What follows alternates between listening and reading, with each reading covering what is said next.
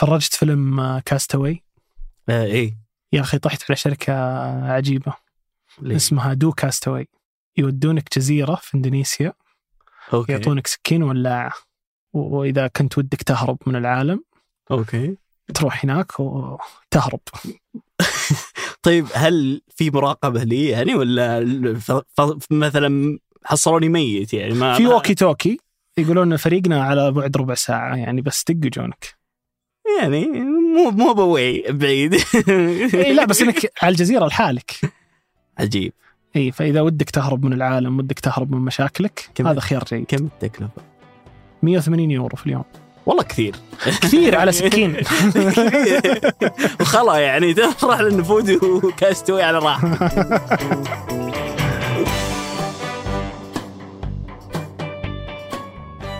هذا بودكاست الفجر من ثمانية. بودكاست فجر كل يوم نصدر لكم فيه سياق الأخبار اللي تهمكم. معكم أنا أحمد الحافي. وأنا إبراهيم القرعاوي.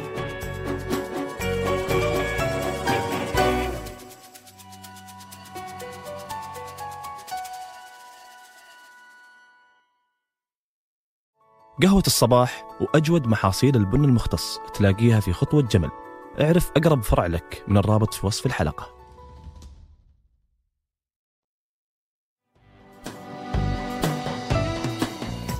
قبل ست سنوات وتحديدا في يناير 2016 انطلقت خدمة نتفليكس في بعض دول الشرق الأوسط وأبرزها السعودية. وقتها كانت رسوم الاشتراك في المنصة ما تتجاوز 8 دولار أمريكي.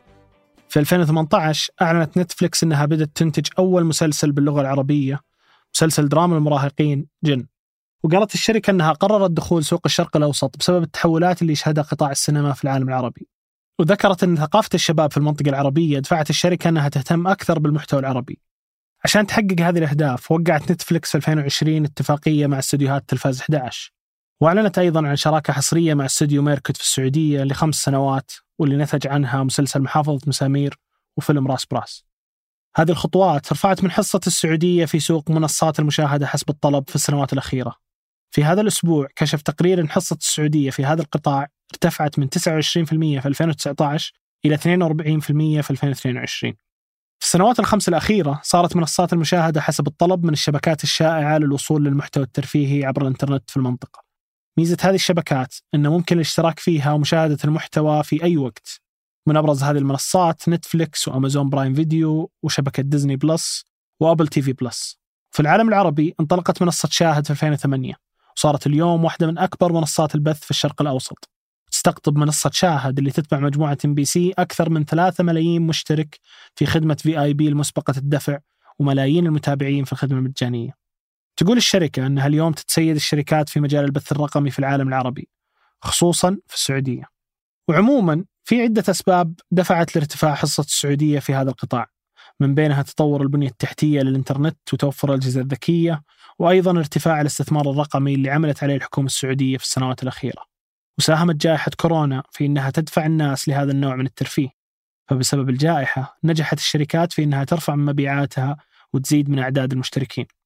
هالشيء دفع هالشركات أنها تضخ المزيد من الاستثمارات عشان تواكب البحث والتطوير والمنافسة والطلب القوي.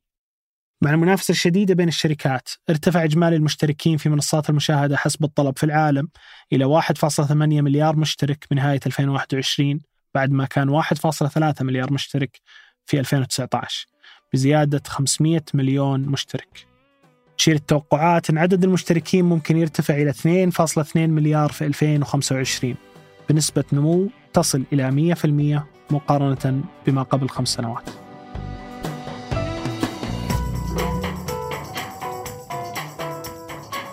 وقبل ننهي الحلقة هذه أخبار على السريع في الكويت كشفت تقارير عن توقعات بنقص في الكهرباء. راح تبدأ مع بداية السنة الجاية وراح توصل ذروتها في 2026 ذكرت صحيفة الرأي المصدر أنه حسب البيانات في الزيادة السنوية في معدل استهلاك التيار راح توصل سنويا 4.8% وبناء عليه راح تواجه الكويت كمية نقص في الطاقة المتوقعة في صيف 2024 وأضافت أن أزمة نقص الطاقة راح تستمر في 2025 وتوصل ذروتها في 2026 راح تدرس وزارة الكهرباء الكويتية خلال الفترة الحالية حلول تفادي الأزمة. من خلال شراء أو تبادل الطاقة مع دول منظومة الربط الكهربائي الخليجي أو تفعيل خطة الترشيد على المستوى الوطني بحسب الصحيفة. أعلنت سبوتيفاي لخدمة الموسيقى الرقمية أمس الاثنين نيتها خفض إجمالي عدد العاملين فيها بنسبة 17% حتى تخفض من تكاليفها التشغيلية وتحقيق أرباح أعلى. قال الرئيس التنفيذي للشركة أن قرار خفض أعداد العاملين هو إجراء جوهري والخيار الأفضل لضبط التكاليف بسبب الفجوة بين المستهدفات المالية للشركة والتكاليف التشغيلية في الوقت الحالي. وذكر أن إدارة الشركة ناقشت تخفيض أعداد العاملين بنسبة أقل خلال السنتين القادمة. وهذه مو أول مرة تسرح في شركة سبوتيفاي موظفين في الشركة. ففي يناير الماضي صرحت الشركة 6% من إجمالي الموظفين بسبب ارتفاع التكاليف. وبدت الشركة في تحقيق أرباح في الربع الثالث من هذه السنة بفضل ارتفاع أسعار خدمات البث المباشر ونمو أعداد المشتركين. أعلنت جوجل عن تأجيل إطلاق نموذجها للذكاء الاصطناعي Gemini AI إلى شهر يناير 2024 بعد ما كان مقرر أنها تطلقه هالأسبوع. وقالت الشركة أن السبب الرئيسي لتأجيل الإطلاق هو عدم وصول نموذج Gemini إلى المستوى المنشود خصوصا في الأوامر النصية اللي تكون بلغات غير الإنجليزية. تعتبر اللغات الأجنبية غير الإنجليزية أحد أهم المعايير اللي تقيس من خلالها جوجل حاليا نجاح نموذجها الجديد. وتسعى الشركة أنها توصل لنفس مستوى قدرات نموذج GPT 4 من شركة OpenAI أو أقوى منه وأكد مدير جوجل التنفيذي أن الشركة تستهدف تقديم Gemini بإمكانيات فائقة تشمل الذاكرة والتخطيط والقدرة على التعامل مع المدخلات المتنوعة من نصوص وفيديوهات وصور وصوت بحيث يكون نموذج متعدد المهام والقدرات.